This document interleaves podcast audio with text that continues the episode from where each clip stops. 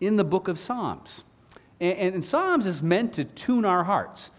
It's one thing to know what's true, it's another thing to love what's true. And simply by telling someone a fact doesn't make the heart warm. The Psalms tell us what's true in a beautiful way. There's all kinds of pictures and poems and songs that help us not just to know what's true about God and His world, but to love God and to want to live His ways.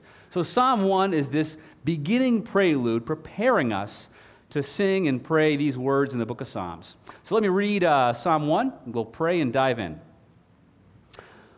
Oh, the joys of those who do not follow the advice of the wicked, or stand around with sinners, or join in with mockers, but they delight in the law of the Lord, meditating on it day and night. They are like trees planted along the river bank, bearing fruit each season. Their leaves never wither, and they prosper in all they do. But not the wicked. They are like worthless chaff, scattered by the wind. They will be condemned at the time of the judgment. Sinners will have no place among the godly. For the Lord watches over the path of the godly, but the path of the wicked leads to destruction. Will you pray with me? Lord, we are grateful uh, that we live in a beautiful, good world that you have made. And it's easy to recognize that on a day like today. Uh, but Lord, we recognize that every day and every season um, we live in a world that you have made. And God, we recognize that we need wisdom to be able to live well in this world. And there are lots of competing ideas and views about how we should live our lives. And so, God, I pray you give us the humility this morning uh, to submit ourselves to you uh, to let you instruct us and guide us and teach us about how we are to live. For we trust that your ways are good and they are right. So thank you, Lord, for this text. Thank you for your spirit. And we pray that you would accomplish your purposes in us today. In Jesus' name, amen. Uh, do any of you have uh, maybe a movie that you watch year after year? Kind of like a personal favorite that is just a go to movie year after year? Well, the movie that I have watched probably the most in life uh, is Planes, Trains, and Automobiles. This kind of quirky film. Uh, it was produced back in 1987. Uh, Steve Martin and uh, John Candy are the, uh, the, the, key guys in this movie. And it, it's set around Thanksgiving time. And so every Thanksgiving, starting probably in the early 90s, I started watching this movie. And every Thanksgiving, I rewatched the movie and now my family does as well. And it's kind of become tradition in our family. Uh, for those of you that know the story, this will make a lot of sense. For those of you that don't, I'll try to bring you up to speed. Uh, in this movie, Steve Martin's character is this very tightly wound businessman uh, named Neil Page. And he is trying to get home for Thanksgiving. And on his journey home from a business trip, he encounters this very strange, lovable, but kind of obnoxious uh, traveling companion uh, John Candy's character, Del Griffith. And they're stuck together because their plane gets delayed, then canceled, then the train they're on to get back breaks down, then they rent a car and the car catches on fire. They have all kinds of problems getting home for Thanksgiving. But before the, or actually after the car catches fire, no, no, before the car catches fire, they are driving on the interstate in the middle of the night. And through a uh, funny turn of events, they are actually on the wrong side of the highway, but they don't know it. There's no one else on the road, so they're traveling down the highway thinking they're going the right way, not aware they're actually heading straight in the opposite direction toward oncoming traffic. Well, somebody else on the correct side of the road sees them across the divided highway and tries to get their attention. They roll down the window and start yelling, You're going the wrong way. To which they respond back, How do they know which way we're going? And they just keep going the same way all of a sudden, headlights appear the, from two large semi trucks, and they barely skate through alive. But here they are, headed the wrong way, totally oblivious. And what we have here in Psalm 1, in some ways, is a call to unsuspecting people about the direction they are headed in life. Because I all think, I, I think that almost every person believes they're headed the right way in life. We all think we're headed in the right, in a good direction. And Psalm 1 is saying, Are you so sure? Are you going the right direction? And it does so by, by pointing out two competing pictures the picture of the righteous life, pictured as a tree, and the picture of the wicked life, pictured as chaff. And the invitation of Psalm 1, as it prepares us to read all the Psalms, is you want to go the direction of the tree. The righteous life is the life to live. So, four surprising truths this morning from Psalm chapter 1 about the righteous life and how we can live it. First surprising truth from Psalm 1 there's only two ways to live in life. There's only two ways to live. Uh, we're only given two pictures in this psalm. We're given the picture of the tree and the picture of chaff. And this is very surprising for most of us. I mean, very few people I know tell me they want to live a wicked life. Uh, whether you're religious or not, I hear very few people saying, What I want in life is to live wickedly.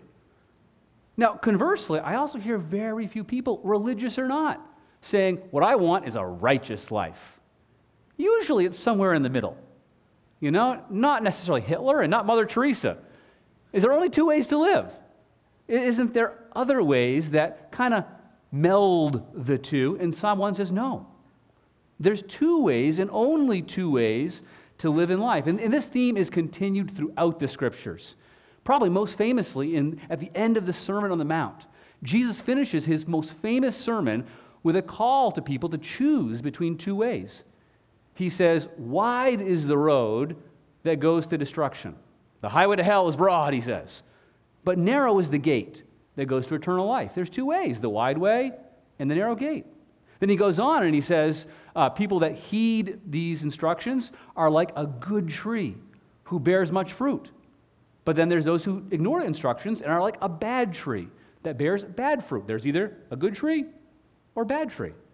And then he finishes up the sermon by saying, Those who put these instructions into practice are like a wise person who builds their house on the rock, unlike the foolish person who builds their house on the sand that when the waves and storms of life come along, the person that builds their house on the sand, their house is washed away, while those that build their house on Christ's instructions remain firm. Two pictures all throughout this message two ways to live, two ways to live. And we want to say, isn't there a third? Isn't there another option? And this psalm tells us that despite all the varieties of people, the varieties of lifestyles, the varieties of cultures, in all actuality, there's only two ways to live the righteous way, pictured as a tree, or the wicked way, pictured as chaff. And in Psalm 1, we're told the main determiner between those two ways is how a person responds to God's law. Uh, we're told that God's law is what God has revealed to be right and good. And some of this is revealed just in nature. The heavens declare the glory of God. Uh, Romans 1 tells us that just by looking around, we have a sense that we live in a world of beauty, of wonder, of design. We have a conscience. People have a sense there's right and wrong. Just by living, we can be aware of the fact that there is a designer who wants us to live a certain way. And the question is, which way? And God has given us His Word to tell us specifically how we are to live. So God's ways are revealed both in nature and more specifically in the Scriptures. The Scriptures give us guidance about how God wants us to live. So a righteous person looks intently to the Scriptures to examine what is right and good when it comes to all areas of life. Like instead of looking to the court of public opinion, or instead of even trusting our own sense of, of what is right and good, we all submit ourselves, if we're righteous, to the Word of God. And there are, are so many areas of life that we have to practice this out in when it comes to our sexuality, when it comes to money, when it comes to how we treat those we disagree with, with how we understand our identities, with how we respond to people that harm us. The scriptures speak to all of these things and tell us the right and good way to live. I love what uh, 1 Timothy chapter 3, verses 16 through 17 says about God's word It says all scripture is inspired by God and is useful to teach us what is true and make us realize what is wrong in our lives. It corrects us when we are wrong and teaches us to do what is right. God uses it to prepare and equip his people to do every good work. See, the righteous person lets God define what is right and good, and then they align their lives to that definition. Now, the contrast in Psalm 1 with uh, uh, the righteous person as the tree is the wicked person that is pictured as chaff. The, the wicked person who does not embrace God's law, but it seeks other ways to define what is right and good in life. And this could be done in a couple ways. It could be an outright denial of God's law. And in Psalm 1, those people are called mockers or scoffers. Those that say, I don't believe that, or that doesn't sound very good. Just outright denial of what God says is right and good. I don't buy it. But that's not all that Psalm 1 says about a wicked person. If only that were the case, maybe we'd feel a little bit better about ourselves. But Psalm 1 says it's not just the outright mockers who are wicked, it's those who go along with mockers. Psalm 1 says the righteous person does not stand around with sinners, does not take the, the advice of mockers, but they are submitting themselves only to God, what God reveals is right and good. Um, maybe some of you have found yourself in a position where you don't fully disagree with what God says is right and good, but you're around those who do. And so you're forced into a, a, a, a pressure situation. Which do you align yourself with? Those around you who will be classified as mockers and scoffers, or what God says is right and good? I remember a time uh, when I was in college, and I was taking a class, uh, theater and dance, which probably was the easiest class I had in all of college. And um, one of our main projects in that class was we needed to come up with a skit to produce for the whole class. And I remember taking this, and I had a group that I didn't even know the people I was stuck with, and we met to put the skit together. And the plot line for this skit ended up being uh, really a pretty inappropriate, poor plot line. And I remember thinking, I'm not so sure I agree with how we're portraying sexuality in this skit, but does it really matter? And I remember going along with the plot and playing a key role in the skit and afterwards feeling like, you know what, I don't think that was all that smart on my part. And it wasn't. Psalm 1 would say that was the path of wickedness. It wasn't my idea, but I went along with the idea. There go, I was following the wicked path. So, surprising truth number one in this psalm is that there's only two ways to live. And the psalmist wants us to choose the path of righteousness. And here's why surprising truth number two the righteous way brings true joy. The righteous way brings true joy. Now, In describing this way, the psalmist begins by saying, Oh, the joys. That's how Psalm 1 begins. Oh, the joys. Or other translations, blessed is the one.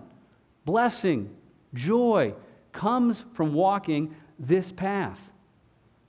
Now, we don't typically think about righteousness being what produces real joy. Um, I'll show my age here a little bit. I think singer Billy Joel, uh, in one of his most famous songs, kind of articulates our thinking well about this. Where in his song, um, Only the Good Die Young, he sings, I'd rather laugh with the sinners than cry with the saints, because sinners are much more fun. Only the good die young. And I think that mentality is there for a lot of us. Maybe we shouldn't go along with sinners, but it's a lot more fun. So the righteous way might be right, but it's not really good. And Psalm 1 says, no, no, no, no. Not only is it right, it's also good. It's the path where joy is found. Complete alignment to God's law is the path of joy. Now, we tend to have, as human beings, a very shallow view of joy. I call it the, the chaff view of joy. And this is a type of happiness, a type of pleasure that comes uh, as a quick fix. You know, a pleasure like getting drunk at night, but having a hangover the next day. Like sexual intimacy outside of marriage, that then there's consequences later.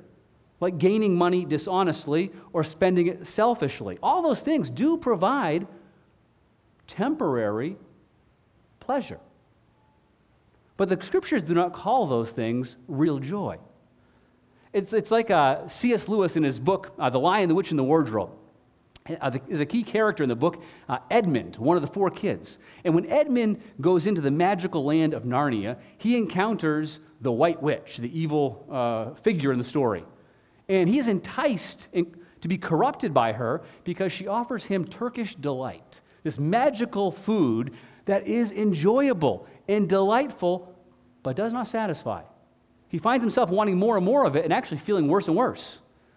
This is Lewis's way of picturing the pleasure we get from sin, that there is happiness and pleasure there, it does not satisfy. In Psalm 1, it says, real joy can only come in alignment with God's law. So the, the psalmist is wooing us to this kind of life. And he paints a description here in Psalm 1 of the joys that come from a righteous life. Listen to the description.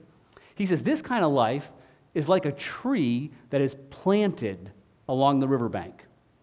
It's the picture of someone whose life is rooted. Unlike chaff that just gets kind of blown here and there, this is a person who knows who they are, who is established, is secure. They're not wondering what's right and good, uh, depending on who they're around. There's an anchoredness to this person. They are rooted in life. That produces joy to be established and rooted. But not just rooted anywhere, as if you were a tree rooted in the desert, a tree rooted by riverbanks. This speaks to nourishment, that a person that is aligning themselves with God's law is nourished inwardly. God Himself is supplying the, the energy, the life, the resources for living. A righteous person is like a tree planted along the riverbank. And then it goes on to say, bearing fruit each season. A fruit tree is made to bear fruit.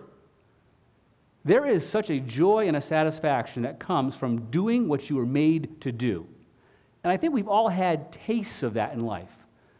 Whether it was you're in a relationship and you're investing well, and there's a sense of rightness. I was made to love this person this way, to serve this person this way. Or you're, you're doing a certain type of work and you know you have gifting and skill in this area and you're benefiting others.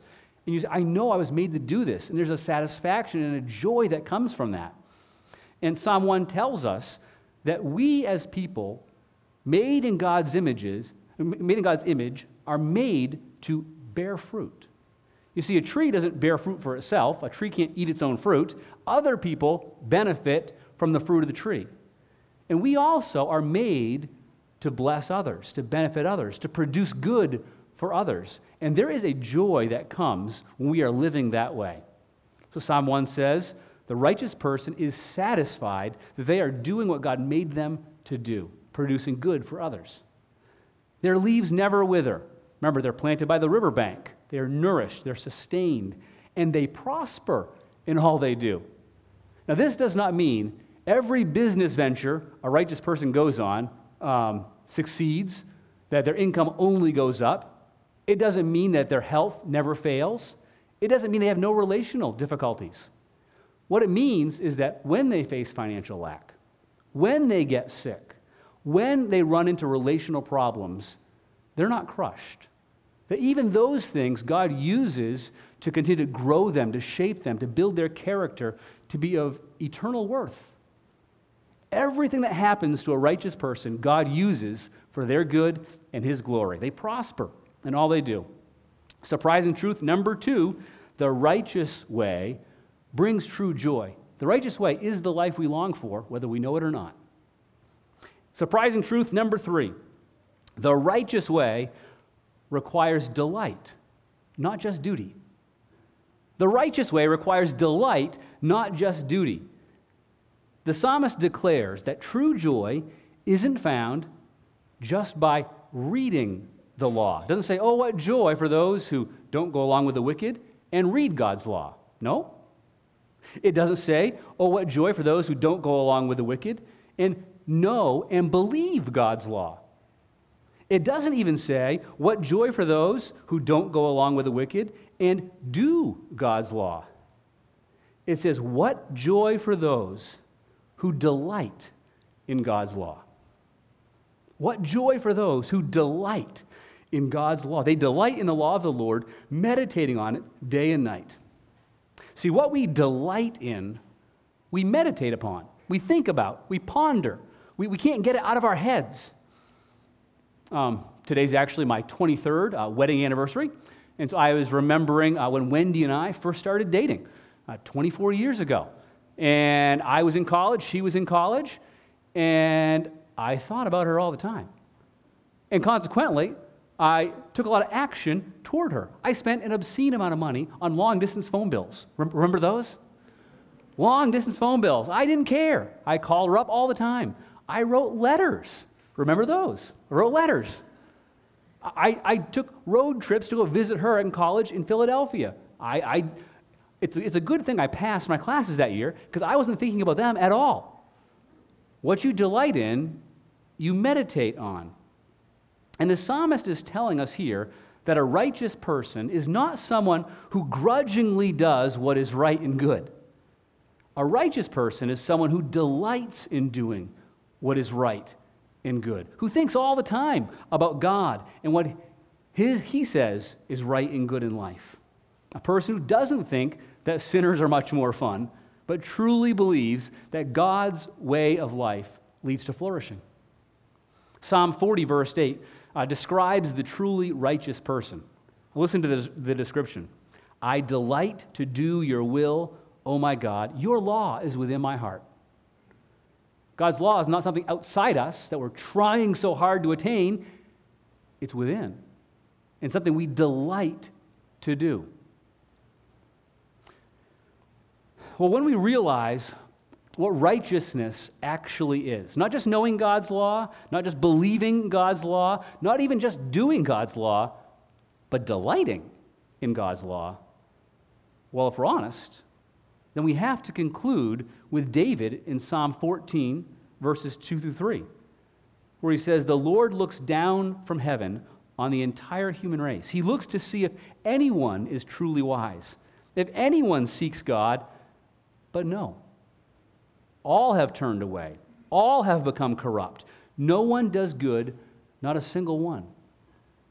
See, if I'm honest, there's aspects of God's law that I delight in, and there's aspects I do not. I know I should, but if I'm honest, I know there are things that I would do differently if I were God. And what God says is that is the path of wickedness. So you have people that are outrightly, outright rejecting God's law, those that want to do God's law but still struggle, those that are actually more fully living God's law but don't really delight in it. Those are our options. We all fall short of God's standard of righteousness. This is the human dilemma. And what that means is that none of us are the tree. None of us are righteous. We all are chaff in Psalm 1, which leads to surprising truth number four. Thankfully, the righteous way has been open to wicked people. The righteous way, the way that produces joy in life, has been opened to wicked people. See, if we think the message of this psalm is try harder to live the righteous life, then this psalm is not good news. Far from it, it's crushing. You'll try harder and harder and find yourself struggling more and more. Try harder to delight in God's ways doesn't work. You can't force delight through effort alone. Dietrich Bonhoeffer, a German pastor uh, who was martyred uh, at the end of World War II in Germany. Uh, he wrote this about the Psalms and how we're to understand the Psalms in light of what Christ has done. He said, if we want to read and pray the prayers of the Bible, and especially the Psalms, we must not, therefore, first ask what they have to do with us, but what they have to do with Jesus Christ. Psalm 1 is not primarily about us, it is about Jesus the Son of God who came to earth to rescue and redeem wicked people whom he dearly loves. I mean, think about Psalm 1 and put Jesus in there. Though Jesus was often around sinners because he loved them, he never followed their advice or joined in with their mocking of God's law. Not once was Jesus dissuaded from the truth of God's way. He was not led astray when tempted by religious leaders, political leaders, even Satan himself.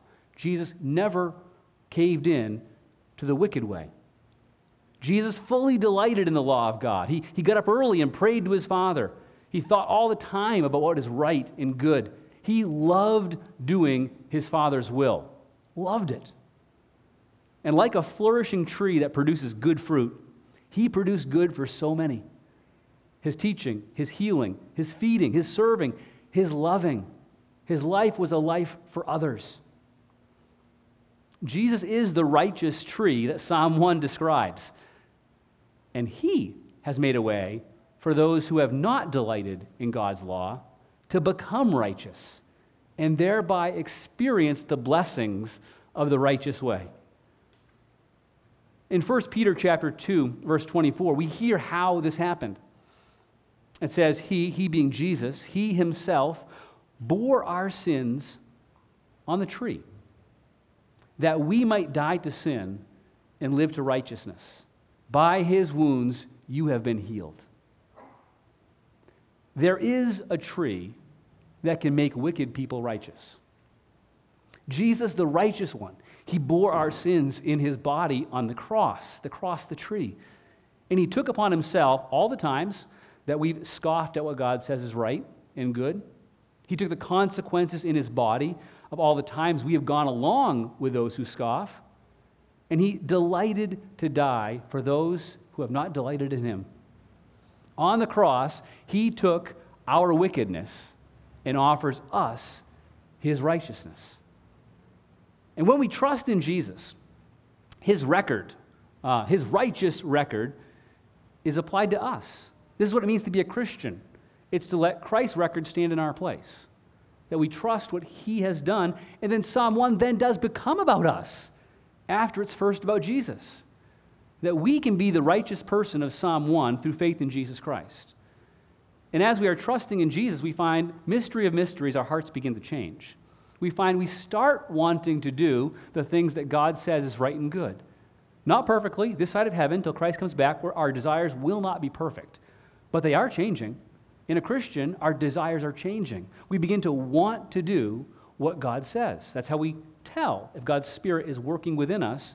There's a growing want to in the Christian life. So as we trust in and abide in Jesus, we can become like trees planted along the riverbank, rooted, secure, established, nourished by God Himself. We won't wither in life, but will bear good fruit, lives that will bless others as we love and serve those God, that God brings our way. And we will prosper in all we do, healthy or sick, rich or poor, successful or not, God will use all of these experiences to grow those who trust in Jesus in their character, and He'll use those experiences to bring blessing to others. As we finish up here, I have two questions for you. First is Have you put your faith in Jesus Christ? Have you asked Him to put His record on your life? Have you asked Him to take the wickedness of your life and wipe it away. That's what he promises to do. He says, For all who come to him, if you confess your sin, he is faithful and just to forgive us our sin and to cleanse us from all unrighteousness. And we all have unrighteousness. Have you put your faith in Jesus Christ and asked him to forgive your sin and to give you his righteousness? Second question for those of you who have trusted in Jesus, what area of your life are you struggling to delight in God's law? This side of heaven, we're all going to have areas that we struggle to delight in God's law. Where is it for you right now? Is it in your sexuality? Is it in your finances? Is it in treating people who have wronged you? Where are you struggling right now to delight that what God says is right and good actually is right and good? Here's what you can do be honest with God about it. He already knows. Ask Him to continue to forgive that area and to give you new power. That's what the Holy Spirit does in our lives, gives us a new power to live what God says is right and good. Bring it to God.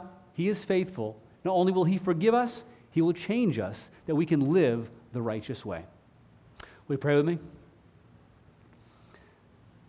Lord, thank you so much